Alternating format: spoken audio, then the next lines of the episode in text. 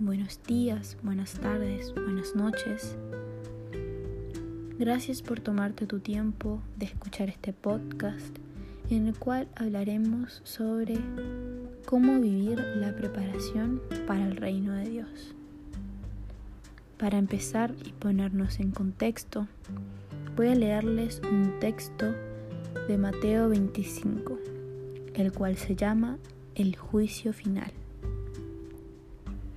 Cuando el Hijo del Hombre venga en su gloria, rodeado de todos los ángeles, se sentará en su trono glorioso. Todas las naciones serán reunidas en su presencia, y él separará a los unos de los otros, como el pastor separa las ovejas de los cabritos.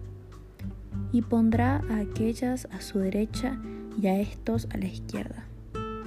Entonces el rey dirá a los que tenga a su derecha, vengan, benditos de mi Padre, y reciban en herencia el reino que les fue preparado desde el comienzo del mundo. Porque tuve hambre y ustedes me dieron de comer, tuve sed y me dieron de beber, estaba de paso y me alojaron, desnudo y me vistieron, enfermo y me visitaron, preso y me vinieron a ver. Los justos le responderán, Señor, ¿cuándo te vimos hambriento y te dimos de comer, sediento y te dimos de beber? ¿Cuándo te dimos de paso y te alojamos, desnudo y te vestimos? ¿Cuándo te vimos enfermo o preso y fuimos a verte? Y el rey les responderá, les aseguro que cada vez que lo hicieron con el más pequeño de mis hermanos, lo hicieron conmigo.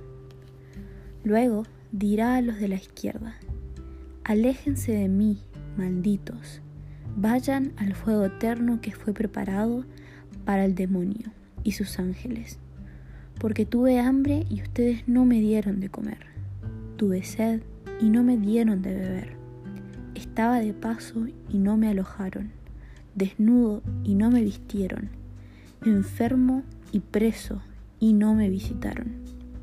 Estos, a su vez, le preguntarán, Señor, ¿cuándo te vimos hambriento o sediento, de paso o desnudo, enfermo o preso, y no te hemos socorrido? Y él les responderá, les aseguro que cada vez que no lo hicieron con el más pequeño de mis hermanos, tampoco lo hicieron conmigo. Estos irán al castigo eterno y los justos a la vida eterna.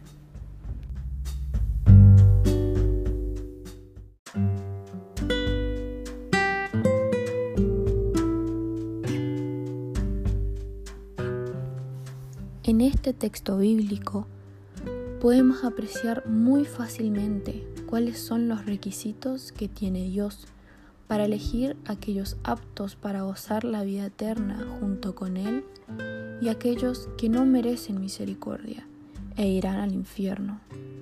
No importa si eres rico o pobre, en donde vivas, qué idioma hables, si eres de piel blanca o morena, si apoyas a tal partido político, a Dios no le importan estas pequeñeces.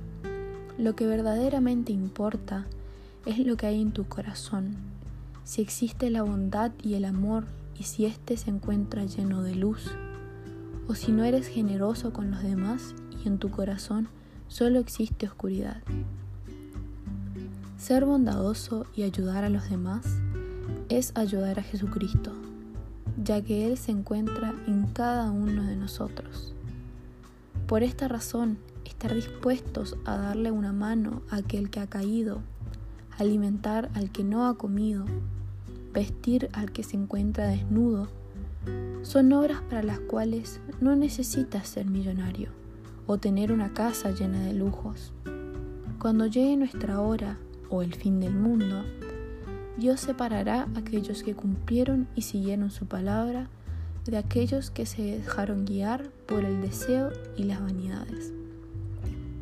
Los primeros podrán gozar de la vida eterna, estando al lado de Dios y disfrutando de su amor y los últimos serán enviados al infierno, en donde estarán con el diablo y sus ángeles, y pagarán por sus pecados.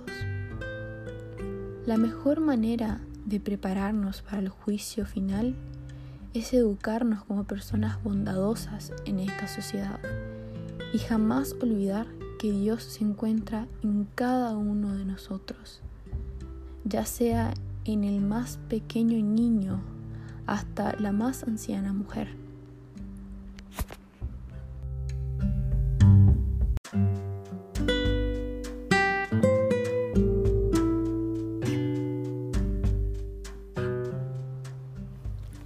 Para finalizar, los invito, hermanos y hermanas, a participar y gozar de la gloria misericordiosa del Señor, a convertirnos en esas personas bondadosas y solidarias, llenas de amor y generosidad, aquellas que se encuentran dispuestas a darlo todo por aquel que lo necesita, hacer el bien sin límites convertirnos en aquellas personas que son difíciles de encontrar hoy en día y ser el cambio que la sociedad necesita.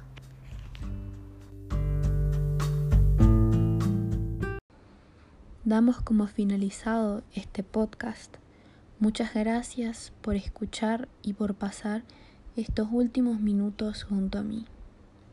Espero que a partir de ahora podamos convertirnos tú y yo cada día en personas merecedoras de poder acompañar a Dios y cumplir con su palabra. Muchas gracias.